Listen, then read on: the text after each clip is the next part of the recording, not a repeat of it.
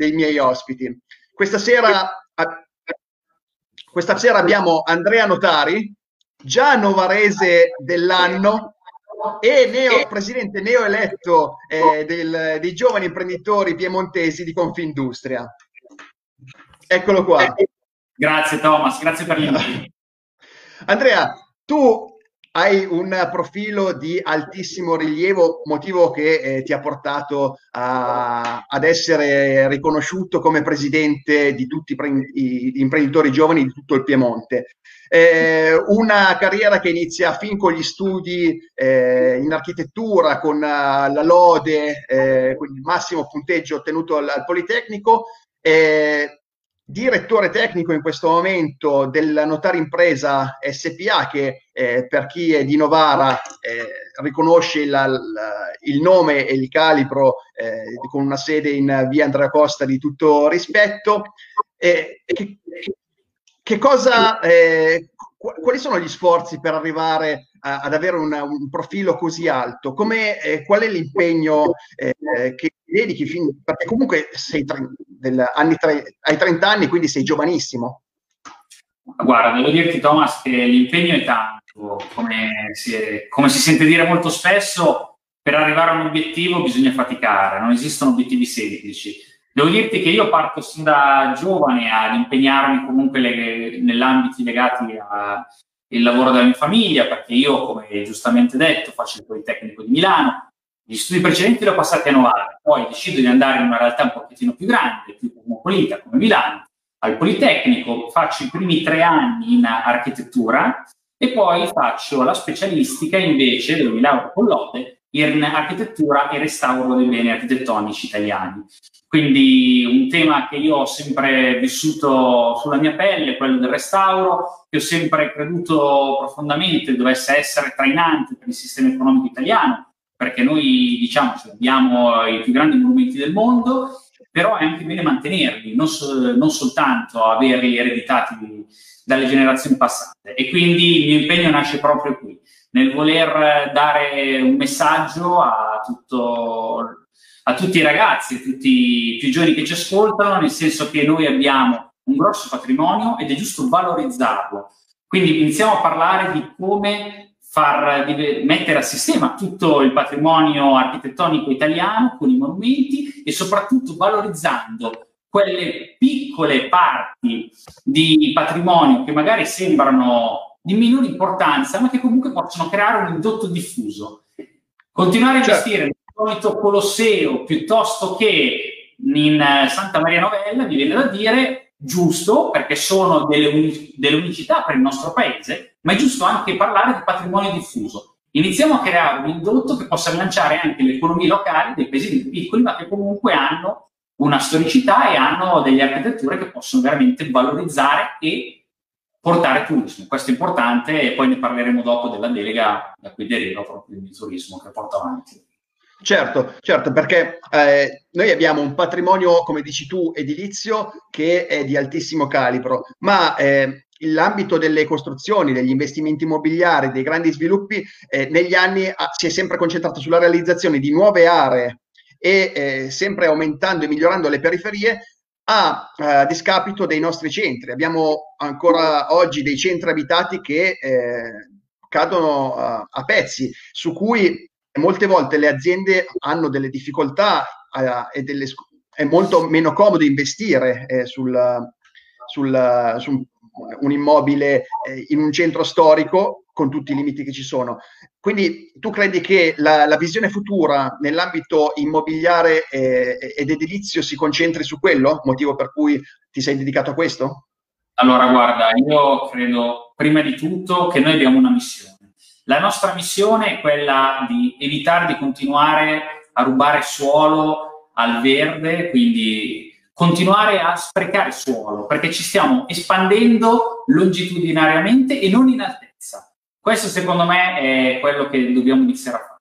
Quindi valorizzare il costruito, riprenderlo, rimmaginarlo e ristrutturarlo secondo le nuove esigenze. Questo lo si deve fare e purtroppo spiace dirlo perché negli ultimi anni vedo che comunque i diversi piani di governo del territorio invece puntano ad abbassare le volumetrie soprattutto all'interno dei centri storici, scusate, all'interno dei centri cittadini, favorendo invece un ampliamento del costruito verso le campagne. Questo secondo me è gravissimo.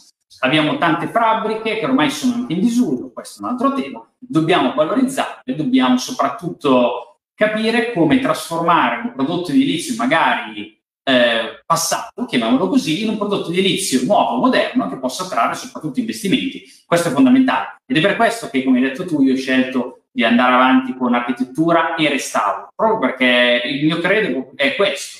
Dobbiamo evitare di sprecare suolo, dobbiamo cercare di intervenire sul costruito valorizzandolo e ripensando. Questo è semplicissimo. E credi che sia eh, eh, la, col passare degli anni questa esigenza arriva anche alla politica, quindi agevola chi vuole investire eh, all'interno dei centri storici? Allora, credo che con la politica si possa iniziare a parlare anche di queste tematiche. Te- forse questo è un momento un pochettino difficile perché le tematiche in gioco sono tantissime ed è giusto forse dare altre priorità. Io dico sempre che oltre alle priorità economiche e politiche di un paese, anche bisogna anche iniziare a interessarsi allo sviluppo sostenibile di un paese di un, di un territorio. Ed è per questo che secondo me adesso anche i politici possono avere, iniziare ad avere orecchie per questi argomenti. Stanno ai giovani però iniziare a insistere su questi temi. Se invece noi giovani iniziamo a dedicarci sul nuovo costruito, lo slum del cittadino che si allarga, no, assolutamente no. Noi dobbiamo focalizzarci, fare massa critica e portare questi temi. Secondo me bisogna iniziare a fare progettualità perché, come ben saprai Thomas, uh, siamo riusciti a portare a casa una grande vittoria in Europa facendoci promettere dei grossi fondi che però arriveranno soltanto nel 2021 e bisogna iniziare a fare progettualità perché sono legati a dei progetti, non arriveranno così sicuro. Quindi perché non parlare anche di come ripensare il territorio, come renderlo più green, come ripensare la società moderna, naturalmente portando a casa un, un rientro, perché questa progettualità deve dare un ritorno nel tempo. Iniziamo a ripensarlo, ecco, questo è l'invito che faccio ai giovani. Mettiamoci a sistema, cerchiamo di capire come migliorare la nostra società, come rilanciare magari anche grazie a queste opere il turismo, l'immobiliare in generale, il ritorno ai centri storici. Ripensiamolo, ripensiamolo assieme e facciamolo perché l'Europa ne ha bisogno e l'Italia ne ha bisogno. Certo, questo è, sicuramente è, è, corretto quello che dici tu. È vero che eh, abbiamo ottenuto una grande vittoria in Europa, sono, eh, sono, soldi che comunque servono per investimenti.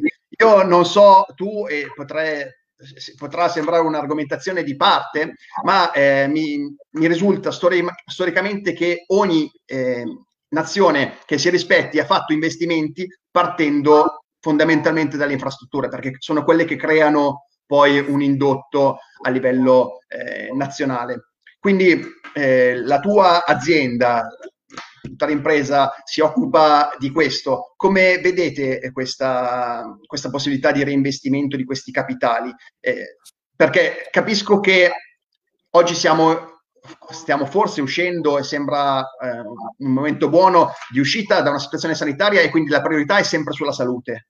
Ma il benessere di una nazione si basa sì sulla salute, ma anche poi su una, un benessere economico. Allora, sicuramente, visto che la crisi sanitaria in atto è importante e senza precedenti, bisogna tornare se lo spagnolo nel 1900, è giusto che i fondi vadano investiti in questo momento in sanità, ma non solo. Come hai detto tu, è giusto far ripartire il paese. Come?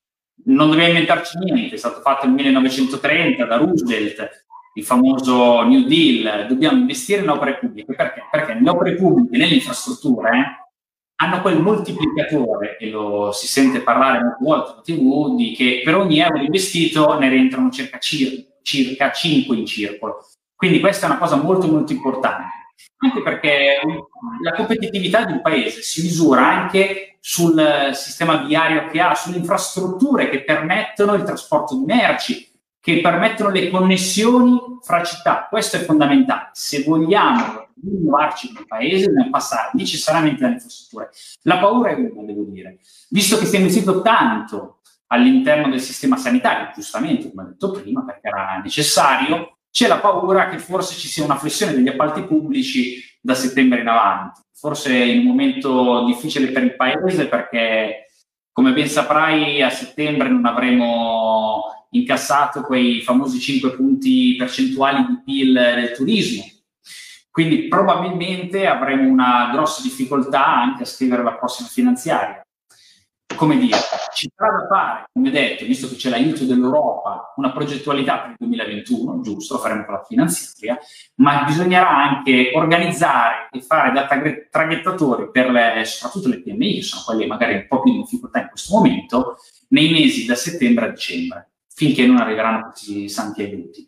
Ecco, e allora una delle proposte che noi di Confindustria ci stiamo di fare è proprio quella di accedere al MES, il MES potenzialmente, senza vincoli, come si è già parlato, può essere una boccata di ossigeno, può essere una boccata di ossigeno perché arrivano subito quei fondi, arrivano subito, però bisogna sapere prima di tutto come spenderli e saperli spendere bene, fare anche lì degli investimenti con dei ritorni e soprattutto io lo dico ed è un invito a, a tutti i partiti politici, mi raccomando, cerchiamo di accantonare in questo momento di difficoltà le ideologie politiche tu curra come le conosciamo, cioè quelle di il MES no, perché ho detto MES no fino all'altro giorno, iniziamo a parlare veramente di bisogno del paese. Dobbiamo fare il sistema, a prescindere dal colore politico, parliamoci chiaro su questa cosa, e iniziamo veramente a portare a casa dei fondi senza i quali probabilmente il sistema economico italiano potrebbe non reggere a un impatto così devastante come quello che potrebbe arrivare da settembre. Se, se poi ci mettiamo mi auguro di no, che ci potrebbe essere anche una ricaduta sanitaria, questo è grave. Io credo comunque, sono un imprenditore, quindi come dico sempre, se non fossi positivo non farei questo lavoro. Io sono ottimista, nel senso che è vero che ci sarà un momento difficile per il sistema economico italiano, però è anche vero che le aziende, basta poco, se riusciamo ad aiutare le aziende ad essere traghettate fino agli aiuti del 2021, il sistema economico italiano, a mio parere, avrà un grosso rimbalzo, che magari è vero, non sarà uguale a quello degli altri nostri competitor europei, non possiamo nasconderci, però nel 2021 io prevedo un rimbalzo. Io se devo fare un bilancio non vi nascondo che attualmente il Piemonte da situazione post-Covid ha perso il 40% della produzione industriale. Questo è gravissimo. È le, il, diciamo così che la ripresa non sarà un qualcosa di semplice, non posso nascondermi. Però è anche vero che un rimbalzo ci sarà. Diciamo che le società tipo Prometea, per esempio, dicono che ci vorranno cinque anni a tornare ai valori pre-crisi anti-Covid, mettiamola così, per il sistema economico italiano. Però se facciamo sistema, ci uniamo intorno a un progetto che va ben oltre un mandato politico di cinque anni, ma va dura un ventennio, ecco, probabilmente riusciremo a ristrutturare il paese, a modernizzarlo e soprattutto a donare ai più giovani, ai nostri figli, un paese all'altezza di essere chiamato veramente Italia per tutto il valore e il know-how che l'Italia ha sempre portato nel mondo. Questo è fondamentale. Certo, senti, hai toccato degli, degli argomenti eh, politici, mi sposto leggermente da quello che è la nostra linea guida che ci siamo dati come, mm, per quanto riguarda eh, appunto questa, questa, diretta. Questa tua, ehm, questa tua presidenza arriva in un momento effettivamente storico e complesso. Io ti conosco personalmente, conosco le tue grandi capacità e l'esperienza che nonostante i, tre, i, i 30 anni tu eh, hai accumulato. Grazie. Hai timore? Eh, un, che, che, emozione eh, scatena in te questa, questo nuovo ruolo? Ma allora, sono tante le emozioni. Io dico che nel paniere delle emozioni, nel momento in cui uno decide di candidarsi, quella che regna è necessariamente il timore, per diverse cose. Di sicuro il fatto che io arrivo dopo un triennio portato avanti da Giorgio Garola, che è stata la past president del Piemonte, che ha fatto tanto per il gruppo. Quindi diciamo che bisogna essere all'altezza per venire dopo Giorgio Garola, non è una cosa semplice. Io spero di poter mettere in gioco e di dare il meglio di me stesso senza veramente disattendere tutte le aspettative che si hanno su di me. Quindi io ringrazio Giorgio per il lavoro che ha fatto e proverò, se possibile, a mantenere alto lo standard da lei fissato.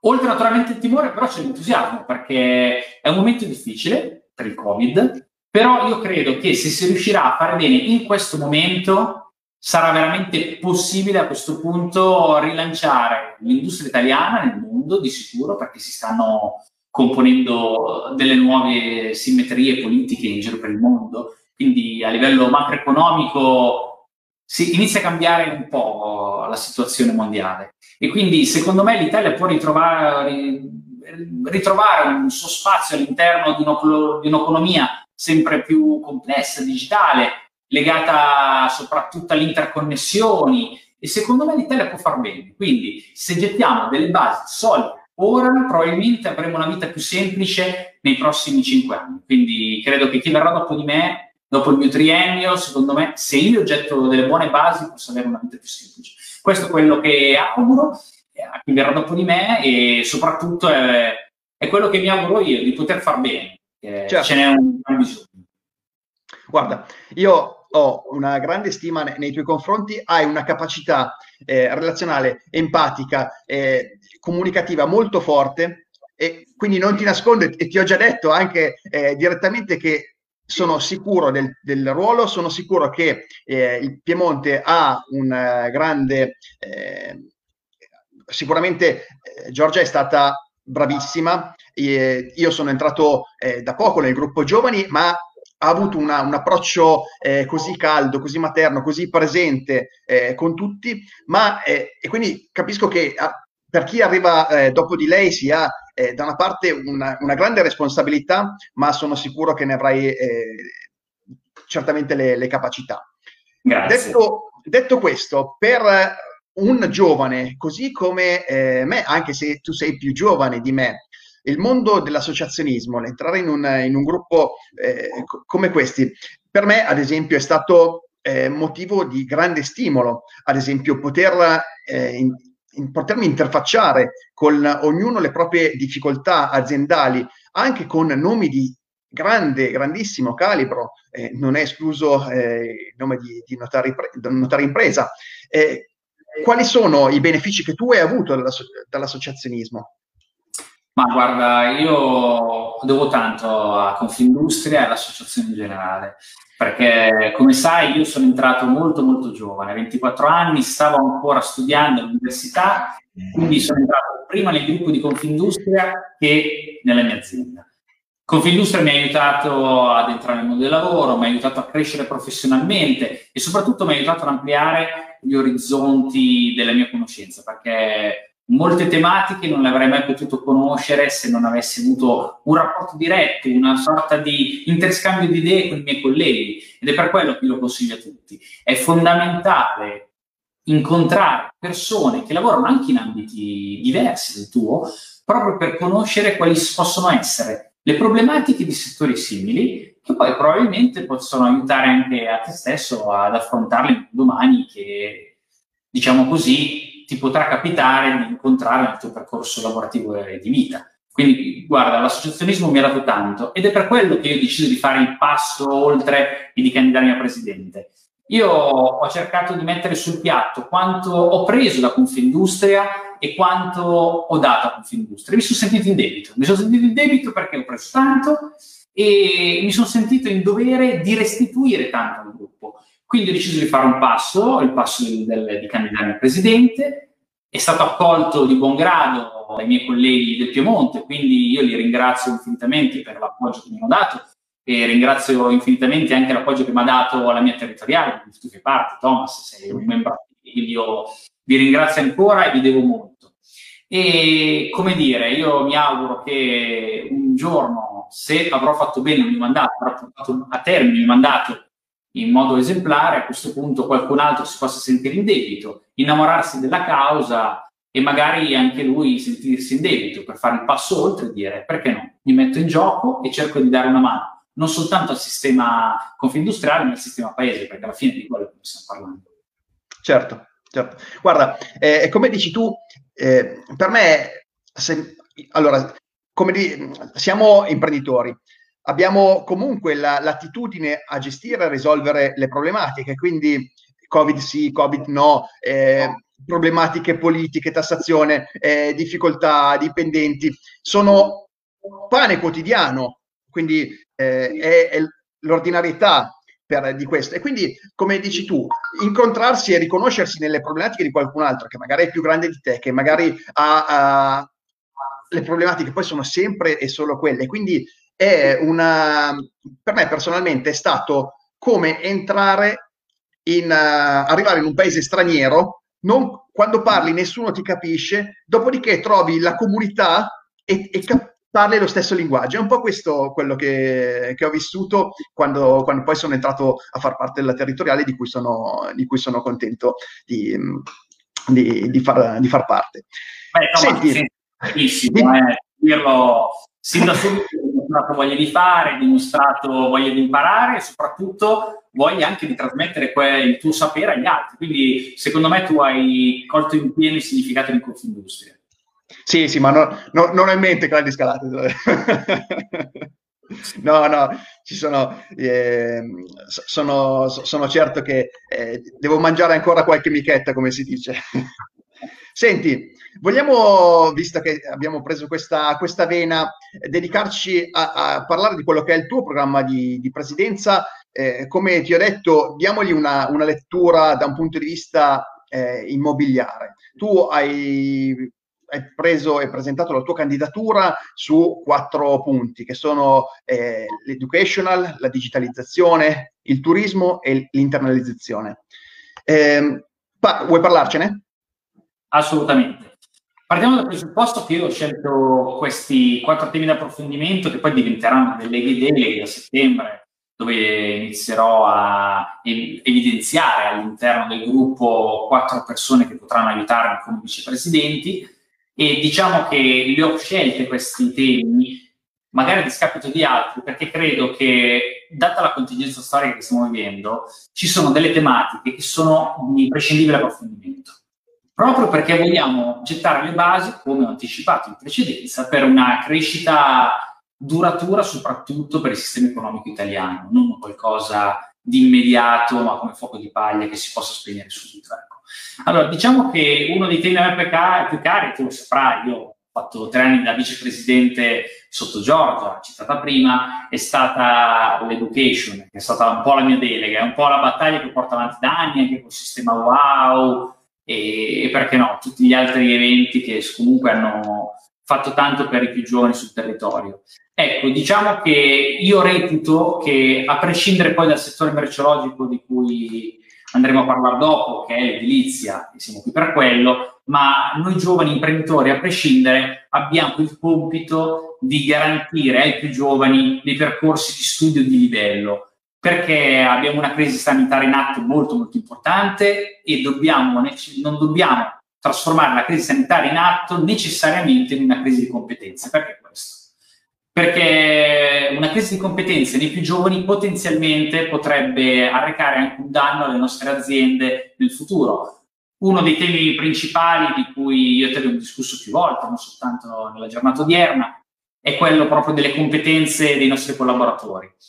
Noi come imprenditori abbiamo bisogno di ragazzi che siano formati e questo sarebbe un qualcosa di ottimo, però magari anche qualcuno che è alle prime armi, giustissimo, che è la prima volta che si affaccia al mondo del lavoro, assolutamente importante, ma che comunque abbia un qualcosa di imprescindibile, ovvero la voglia di imparare. Quindi i ragazzi, a prescindere dal settore in cui si inseriranno, dovranno implementare le soft skills affinché un domani all'interno di un mercato del lavoro sempre più complesso come il nostro possano essere agevolati nell'imparare una mansione. Dobbiamo... Definire... Scusa, ti interrompo, vuoi definirla meglio quando ti dici, ti riferisci a soft, soft skills? Ma Cosa allora, è naturalmente eh, l'empatia, la voglia di collaborare in gruppo, la capacità di collaborare in gruppo, essere comunque disposti a lavorare in un mondo sempre più interconnesso, con eh, magari meno orari stringenti ma più obiettivi, quindi lavorare per obiettivo. Bisogna iniziare ad avere anche delle capacità come quella di gestirsi il proprio tempo, che è una skill importantissima che in un mondo come il nostro sempre, sta prendendo sempre più importanza. Vero che si è ancora legati al timbrare il cartellino, ma il mondo si sta evolvendo sta iniziando, lo impariamo da Google, lo impariamo dalle grandi realtà, anche quelle digitali. Ci stiamo spostando verso un mondo che lavorerà sempre di più obiettivi, un mondo del lavoro dove si lavorerà sempre di più in un mondo diffuso, est- magari ai capi dei, dei, continenti, però interconnessi uno con l'altro. Ecco, la capacità dei, dei ragazzi di oggi deve essere questa. L'essere, l'essere, capaci di mettersi in gioco, di aver voglia di imparare e soprattutto di collaborare, perché ormai il mondo del lavoro è un mondo diffuso. Ecco, per quanto riguarda l'edilizia, che poi è il focus che stiamo trattando oggi, bisogna soprattutto togliere dalla testa dei più giovani che chi entra in edilizia è perché non è riuscito a fare altro, che quindi non servono particolari capacità. È sbagliatissimo. L'edilizia è un settore estremamente complesso. È questa una cosa fondamentale che io mi auguro i giovani possano veramente percepire. Quindi io consiglio ai ragazzi di di continuare a fare formazione continua, ci sono degli enti come la scuola edile piuttosto che, che fanno formazione continua, continuate a avere voglia di imparare, perché l'edilizia è un qualcosa in continua evoluzione, sembra magari un pochettino in, rispetto ad altri settori di lenta evoluzione, ma non è così, sta subendo anche una digitalizzazione quasi forzata dovuta anche al Covid, che porterà di sicuro a una specializzazione, quindi a un know-how sempre crescente. Ed è per quello che io dico ai ragazzi di impegnarsi, fare delle scuole di livello, perché chi entra in edilizia oggi è veramente un campione di know-how, io lo chiamo così. Cioè, non c'è più il non ho voglia di fare, allora vado in edilizia. No, assolutamente. È cambiato il paradigma. Oggi c'è eh, per assurdo tantissima chimica nell'edilizia, ci sono tantissimi materiali, eh, tantissime formule per ottimizzare eh, efficientamenti energetici eh, o Qualun- è, è, è, molto complesso, non è più quello del faccio mm-hmm. una, una tramezza e un pilastro, è, è, cambiato totalmente e i mercati lo, se ne accorgono e pagano questa differenza. Sono Quindi, materiali nuovi, bisogna capire anche la compatibilità, per esempio chimica di alcuni materiali, elettromagnetica, ne dico una a caso, no? Cioè ci sono tante piccole cose che sono legate a un settore trasversale, ok? E quindi un ragazzo deve avere alcune nozioni di chimica, deve avere alcune nozioni di fisica, di ingegneria strutturale in generale. Comunque, non, anche se uno non è ingegnere, un minimo per avere occhio nel vedere quando si fa un qualcosa, se un qualcosa è stato fatto male, lo si capisce sin da subito anche senza avere degli studi. Quindi bisogna avere anche quella malizia nel continuare a volersi informare su settori che possono essere magari specifici, ma che poi nell'inizio diventano trasversali. Certo, assolutamente, assolutamente sì. E, ehm, tu nel, nell'ambito della, di, questa nostra diretta hai nominato più volte eh, questo nel tuo programma presidenziale il turismo, che è qualcosa che nessuno mai eh, aveva, aveva, aveva, toccato prima di te e che eh, tu hai citato più volte, vuol dire che ti sta molto a cuore ed oggi è diventato un tema caldissimo. Allora, è caldissimo e condivido con te proprio perché come ho detto prima, ci, ci stiamo apprestando a vedere dei mesi un po' difficili per il paese, settembre-ottobre, soprattutto perché il turismo non avrà generato quella quota parte di PIL che ci si aspetta. Dico giusto due numeri. Il 5% del PIL lo fa il turismo, ma l'8% di indotto legato al turismo è proprio generato in tutte quelle attività che sono strettamente legate a questo macro settore e che probabilmente anche esse non riusciranno a generare questa quota parte di PIL. Cosa vuol dire? Che se riusciamo a rilanciare il turismo in Italia, ripensandolo anche nei paradigmi, cercando di evitare di cadere veramente nelle ovvietà da bar, fammi passare questo termine, che ogni tanto sento dire anche da sottoministri che dicono ai ristoratori che, impara, che devono imparare un altro lavoro o agli albergatori che devono imparare un altro lavoro, che è una cosa a mio parere becera, che me ne, veramente certo. mi spiace, mi ha detto da un vice ministro, una cosa del genere. Ecco, se noi ripensiamo però come si può rimmaginare il turismo e come rilanciarlo, per questo che nasce la mia delega, possiamo rilanciare tutto l'indotto collegato. Uno fra tutti anche le seconde case perché poi le seconde case sono legate strettamente al turismo, al turismo magari locale. Quindi se ripensiamo al turismo, rilanciamo anche l'immobiliare. E quindi questa per me è una cosa fondamentale, non soltanto perché sono un imprenditore e non devo dimenticarmi dove arrivo, ma perché secondo me se rilanciamo il turismo, rilanciamo il sistema Italia. L'Italia ha, se non mi ricordo male, circa l'80% dei, dei beni culturali al mondo, per farti capire, l'UNESCO al mondo è in Italia. Quindi perché non rilanciare il turismo e quindi anche magari un domani mattina rilanciare gli interventi di restauro che sono legati all'edilizia e legati ai beni architettonici italiani e quindi indirettamente collegati al turismo. Guarda, quindi questo è veramente generare un volano per l'economia.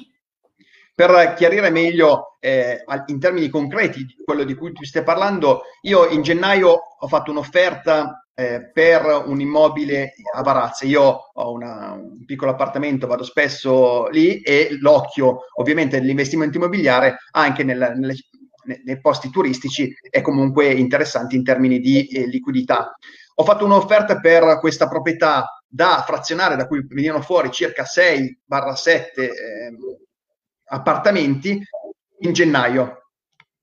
Per fortuna non è stata accettata, il proprietario ha voluto eh, valutarla, è arrivato il, il Covid, la, l'offerta è decaduta, ho ritirato l'offerta perché ho fatto dei test a livello immobiliare e il mercato delle seconde case, soprattutto di piccolo taglio, che è quello che sarebbe stata poi la realizzazione, ha avuto un crollo totale, si è totalmente inchiodato. Non è detto, cioè, c'è una piccola richiesta, ma a quel punto sul bacino di, di mm-hmm. c'è un, un, un calo dei prezzi, motivo per cui meno turisti, meno prezzo, e allora tutto, tutto si inchiode. Quindi eh, io sono ben contento e, e, e capisco l'importanza in primis eh, di, questa, di, questo tuo occhio al, al, turismo. Se c'è meno domande è naturale che a questo punto l'offerta si debba adeguare e purtroppo rivedere i prezzi verso il basso. Questo mette in grosse difficoltà gli investitori che magari hanno acquistato beni immobili in periodi antecedenti con dei valori ben diversi, quindi non riescono a portare avanti iniziative se non si riescono a portare avanti le iniziative immobiliari, oltre ad avere la difficoltà poi che l'immobile rimane a carico dell'investitore, quindi comunque un passivo, chiamiamolo così, cioè hai un immobile, hai dei soldi immobilizzati, ma comunque non riesci a fare l'operazione, la grossa difficoltà è soprattutto che non intervenendo a livello edile non si riescono a fare generare quell'indotto collegato all'edilizia con la filiera che noi conosciamo che è la più lunga del nostro sistema economico, quindi tutte le industrie che producono materiale edili piuttosto che. Quindi il problema della vendita, del blocco della vendita degli immobili dovuti anche al Covid una, cioè, si riflette anche purtroppo pesantemente all'interno dell'economia italiana perché blocca tutti i settori industriali collegati al, all'edilizia. Quindi questo assolutamente sì. Dobbiamo cercare di intervenire e riportare alta la, la domanda. Quindi cerchiamo hai, di... Hai già delle, delle idee su, co- su cosa andare a richiedere? Ma guarda, io un po' di proposte le ho fatte già durante il primo periodo di Covid come vicepresidente di Confindustria e poi sono stato sposato dal gruppo Giovani, comandato da Giorgia Grola e portati anche in Roma. Una delle proposte, per esempio, era quello di dare, di agevolare l'acquisto di, di case, soprattutto per giovani coppie, con tassi, con tassi bancari a pari allo zero. Questo sarebbe fondamentale perché porterebbe a un incentivo dell'acquisto di nuovi immobili e, come ho detto prima, se sono nuovi immobili, l'economia legata all'indotto che si genera con le industrie che producono i materiali è molto più ampio. Quindi quella era una delle primissime proposte che io avevo portato avanti. Diciamo che, che l'eco bonus al 110% un pochettino mira questo. C'è un po' il timore, non mi nascondo, anche se è uscito e devo ancora approfondire le prime linee guida dell'Agenzia delle Entrate venerdì scorso, c'è il timore che il 110%, così come è stato sbandierato dal governo come un vero e proprio bazooka sul, sull'economia italiana, possa non rivelarsi tale eh, sembrerebbe che i presupposti che c'erano siano un po' disattesi. Approfondirò di sicuro e una delle cose che però è il grande punto di domanda legato al 110%, per esempio, è il problema della cessione del credito. bisogna mettere d'accordo anche gli istituti bancari e finanziari affinché possano acquistare il, credito, il credito delle aziende, perché se no soltanto le aziende molto formate, con le spalle molto molto larghe, potranno accollarsi dei crediti d'imposta che come sappiamo in Italia sono molto lunghi nel, certo. nel poter compensare. Quindi dobbiamo approfondire. Ci sono certo. delle buone presupposti, speriamo che l'attuazione sia altrettanto buona. E per eh, le altre tue due deleghe, digitalizzazione, internalizzazione? Ma secondo me la digitalizzazione, per esempio, è una di quelle deleghe che c'era in passato, c'è con me e ci sarà di sicuro anche nel prossimo mandato. Auspico. Ma semplicemente perché la digitalizzazione è un processo che era già in atto prima della pandemia, che ha subito un'accelerazione necessaria, perché con eh, il lockdown abbiamo capito che digitalizzarsi era l'unico modo per alcune aziende per sopravvivere e che anche nell'edilizia inizia ad avere un ruolo sempre più importante perché iniziano ad esserci nuovi metodi di vendita, iniziano ad esserci nuovi strumenti per far conoscere gli immobili ai propri clienti. Mi viene da dire che la cosa più banale, ad esempio, sono i visori VR, no? Che ti fanno avere una realtà aumentata per visitare magari anche da remoto o non in cantiere, perché magari in cantiere in quel momento ci sono tante maestranze, non bisogna avere sovraffollamenti, e poi anche per una ragione di sicurezza non è, non è possibile accedere, si può far vedere come una casa può essere arredata, come può essere sul finito, quindi secondo me questo è fondamentale. E poi ricordiamoci che non può essere soltanto legata alla digitalizzazione a questioni di vendita, ma anche a questioni proprio di sicurezza. L'industria 4.0, che già se ne parla da anni, ormai è, non è futuro, è presente, è realtà. Quale? Ecco, esattamente. Non è che ci può aiutare soltanto nella vendita, ci può aiutare anche nella miglior gestione del cantiere, soprattutto in una miglior gestione di sicurezza. Faccio un esempio, se noi leghiamo, banale, eh, niente di nuovo, non mi sto inventando niente, se noi però leghiamo, per esempio, a dei caschetti, che sono quindi in capo a un operatore, un segnale legato a una centrale che è collegata ai mezzi, che ti dice quando un mezzo si sta avvicinando a tot metri, che inizia a suonare e ti dice attenzione che sei in prossimità di un mezzo di movimento, già questo può dare sicurezza a un lavoratore. Allora perché no? Investiamo in questo. Un'altra delle cose, per esempio, può essere, ci sono delle lavorazioni molto molto complicate eh, che possono essere fatti una tanto in cantiere, non sono approfondite più di tanto, quindi anche se sono segnate nel POS o nel PSC, sono comunque degni di un approfondimento ulteriore. Ecco, perché non utilizzare un visore VR, quindi di, per la realtà aumentata, per far replicare alcuni movimenti in sicurezza di un lavoratore da remoto prima che li faccia però nella realtà, in modo da capire quali sono gli spazi, le movimentazioni utili. Questo è un qualcosa che ci può aiutare. Quindi io mi auguro che l'industria 4.0 possa, e gli investimenti nell'industria 4.0 anche, nelle, anche nell'edilizia, anche se è un settore un pochettino più complicato, che magari possa eh, sembrare meno legato a una digitalizzazione, possano veramente prendere piede. È fondamentale per rinnovare il nostro comparto.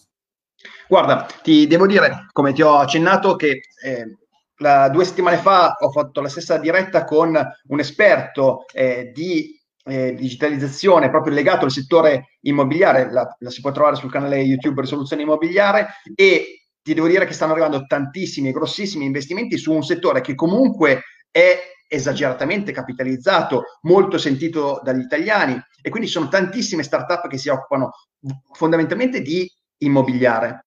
E le, a caduta ci se ne sono tantissime che si, si occupano appunto di istruzione e quindi eh, tutta la prospettiva del um, futuro dell'istruzione e quindi indirettamente, come dici tu, anche della formazione eh, per la sicurezza, è necessario che poi dovrà passare per quella via.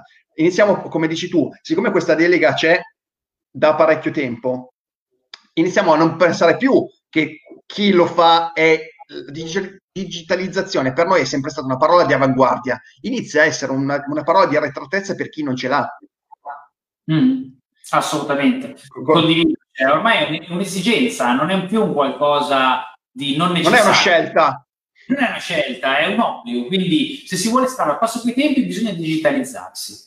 Bisogna però anche avere gli strumenti per digitalizzarsi, perché se le aziende si dotano di strumenti, strumentazioni per digitalizzare tutti i processi, è necessario che anche le amministrazioni pubbliche abbiano questi strumenti per poter leggere quello che gli inviamo. E se invece certo. noi giustamente gli inviamo non più cose cartacee, cose digitali, ma poi hanno delle difficoltà perché i monitor che hanno sono molto piccoli, non riescono a vedere e quindi se li stampano capisci che la digitalizzazione è un po' fine a se stessa. Bisogna iniziare a lavorare da entrambe le parti, quindi il pubblico e il privato devono digitalizzarsi per far progredire questo sistema, ma entrambi, se no il gioco non, non vale la candela. Certo, certo, perché ti devo dire, eh, sarà un sei mesi fa che un ufficio pubblico mi ha chiesto un fax.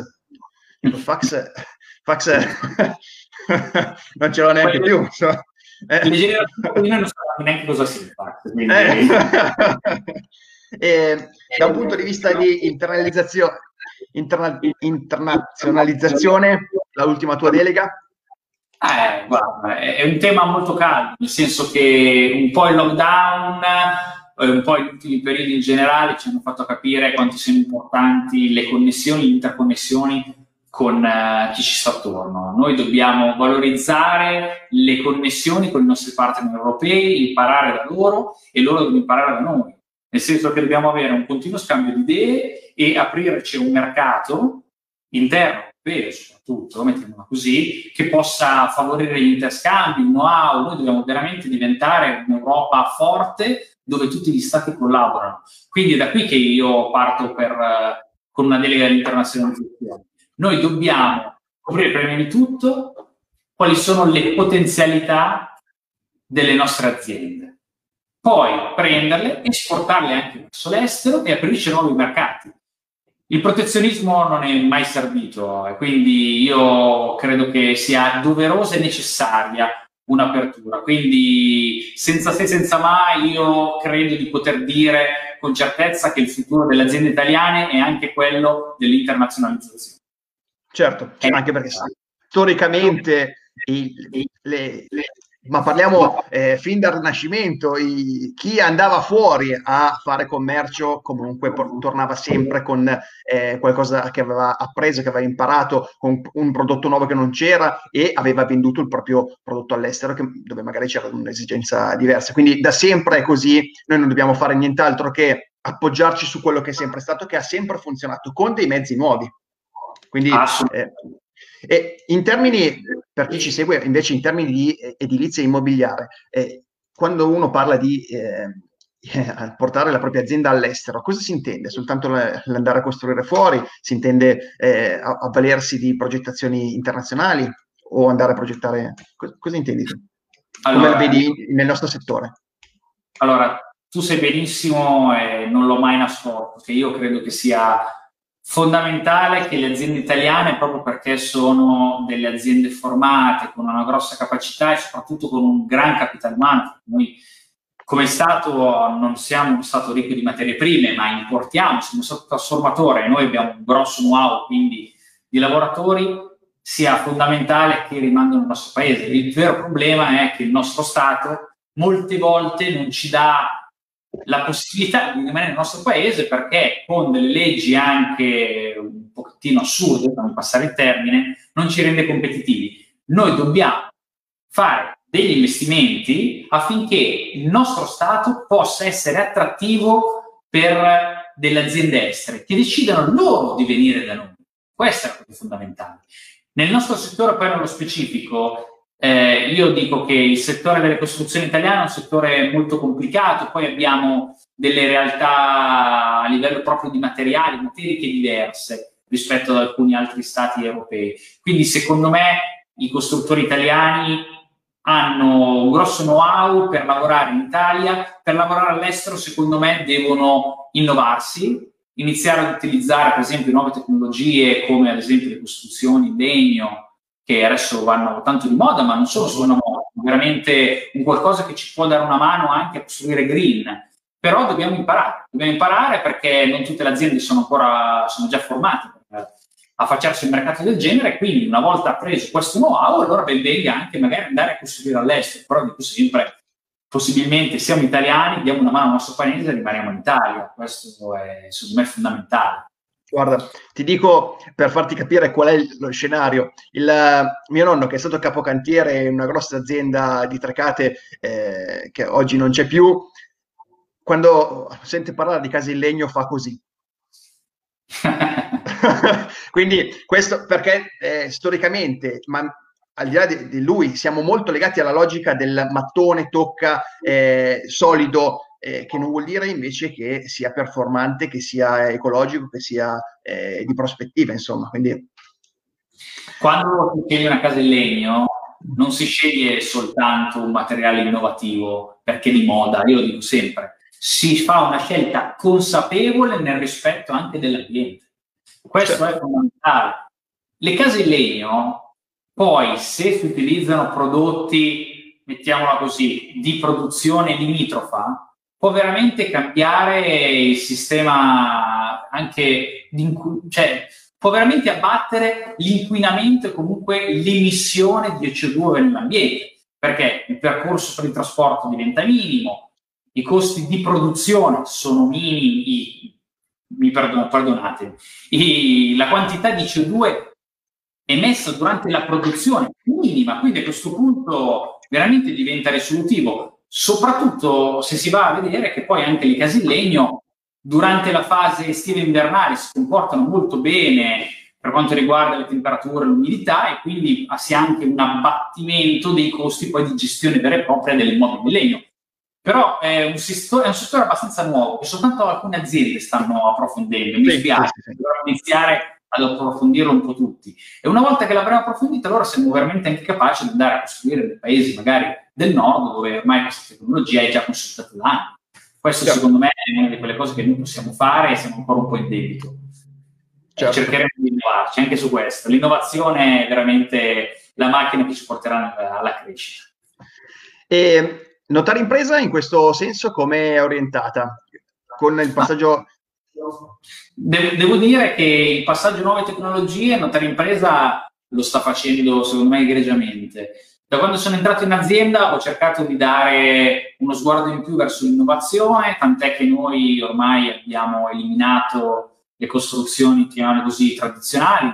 Nell'ultimo immobile immobiliare, per esempio, stiamo eliminando completamente la fornitura di gas, se non proprio su richiesta di qualcuno, ma per il fornello, ma per il riscaldamento comunque si utilizzano delle pompe di calore, quindi diamo per esempio dei prodotti con pompa di calore molto efficienti, con pavimenti radianti, con raffrescamento tramite split eh, idronici, quindi ad acqua. Quindi stiamo cercando veramente di abbattere i consumi dei, di chi compra da noi in modo da dargli un servizio perché ne ha comunque risparmio in bolletta e soprattutto cercando di non gravare su un sistema eh, ambientale ormai molto molto fragile, abbiamo visto negli ultimi giorni. Ecco, e una cosa che noi cerchiamo di dare sempre collegata alla singola unità immobiliare, collegata alla propria pompa di calore, mettiamo anche un pannello di solare termico, in modo da che poi ognuno si autogestisce, in modo da, soprattutto nei mesi estivi, cercare di avere l'acqua calda sanitaria subito pronta e avere un apporto solare e quindi di risparmio bolletta grazie al sole. Ecco, questo secondo me è fondamentale. Per quanto riguarda invece le costruzioni in legno, purtroppo noi ne stiamo facendo ancora poche e me, mi spiace tantissimo questa cosa. Non dipende tanto da noi, ma dipende dai progettisti italiani, perché io ripeto sempre che noi siamo, per quanto riguarda la parte di mia azienda che si occupa di appalti pubblici, dei meri esecutori, quindi lavorando per il pubblico. Se i, la committenza ha deciso di portare avanti una costruzione con materiali tradizionali, noi purtroppo dobbiamo realizzare con materiali tradizionali. Ed è qui che secondo me proprio il pubblico potrebbe giocare un ruolo fondamentale. Se gli enti statali decidono di fare una progettazione con nuovi materiali e allora le aziende necessariamente utilizzandoli avranno anche di ritorno un know-how nel farli e quindi potranno, perché no, allora apprendere qualcosa in più, avere una conoscenza maggiore per poi proporre loro stessi nell'immobiliare, anche poiché hanno il nuovo acquisito, una nuova soluzione. Quindi secondo me questo può essere un do des fra noi e l'ente pubblico di know-how che secondo me può essere veramente importante. Certo.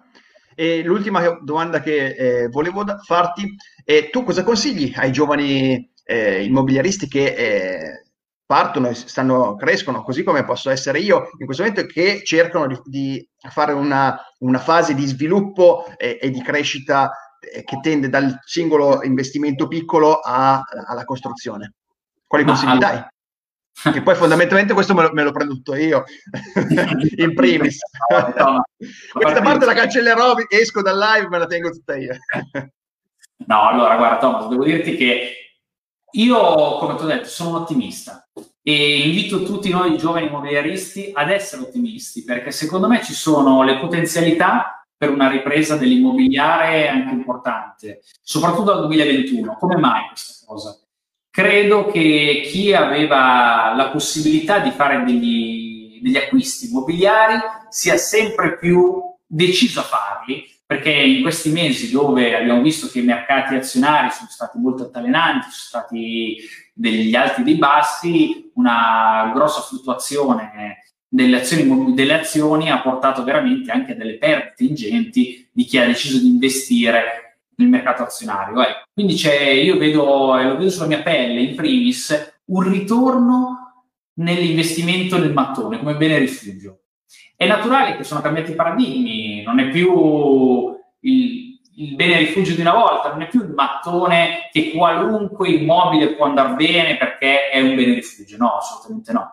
Deve essere un immobile, secondo me, di pregio. Come metrature abbiamo visto che non vanno più le stanze molto molto ampie perché comunque la disponibilità, la disponibilità economica è anche magari un pochettino ristretta rispetto a qualche, fa, a qualche anno fa, però le famiglie comunque ci sono e hanno gli stessi numero di individui, ok? Non ci sono più magari lo stesso numero di, di, di figli rispetto a quando hanno comprato casa i nostri genitori, però comunque diciamo che le due camere da letto sono richieste, sempre difficili, un po' più difficile le tre camere da letto, però eh, ci c'è ancora un po' di richieste anche su quello. Noi, secondo me, la cosa che consiglio è di continuare a investire nel mattone, nelle piccole attività, non lanciarsi in grossi investimenti, perché i grossi investimenti purtroppo, visto che stiamo vivendo in un momento e un mercato immobiliare che anch'esso è un po' altalenante, va da mesi e mesi, questo è quello che sto riscontrando io, è giusto fare dei piccoli passi. Con la politica dei piccoli passi, secondo me, facendo piccoli investimenti accurati, soprattutto in diverse zone cittadine, io parlo della città di Novara, per esempio, quindi in diversi quartieri, secondo me, dando una ampia varietà di scelta ai compratori, secondo me il mercato immobiliare può avere una vera e propria rinascita, questo lo vedo. Secondo me una delle piccole però pecche che ha Novara, per esempio, a livello immobiliare, è che c'è una grossa offerta ancora di usato. E l'usato sta un pochettino mettendo, sta un pochettino mettendo in ginocchio il nuovo e questo è un po' un problema per quello che dicevo prima, con tutto l'indotto che si crea certo. nuovo. Ecco. Però secondo me se iniziamo a puntare sul nuovo di pregio, con finiture elevate quindi, con classi energetiche molto molto alte, quasi per arrivare alla passiva house, per capirci. E poi parliamo di domotica, una cosa imprescindibile ormai per eh, i nuovi compratori che ormai hanno la nostra età, Thomas, hanno certo. il cellulare sempre in mano e la voglia di gestire la casa anche quando sono al mare, mettiamola così, semplicemente con un clic, perché noi viviamo con il cellulare ormai. Ecco, secondo me c'è la possibilità veramente di far ripartire il mercato immobiliare novarese, quindi questo è un po' l'invito che faccio ai nuovi immobiliaristi. Bene. Andrea, siamo siamo in, chius- in chiusura. Eh, sei stato straordinario come sempre, sempre un piacere ascoltarti. Eh, avrai sicuramente tantissimo lavoro da fare in, questo, in questa tua presidenza, che sarà sicuramente un successo. Grazie di essere stato con noi. Beh, io ti ringrazio tanto Thomas per l'invito perché oltre all'amicizia che ci lega veramente abbiamo portato avanti un anno e mezzo come colleghi all'interno di Confindustria importante, hai sempre dato una mano, quindi è un piacere essere qui con te e benvenga ai momenti di confronto come questi, fanno crescere entrambi, quindi ringrazio tutti per essere qui presenti oggi, grazie. La tua, te- la tua territoriale ti spinge, avanti. grazie, grazie ciao. Ciao. ciao a tutti.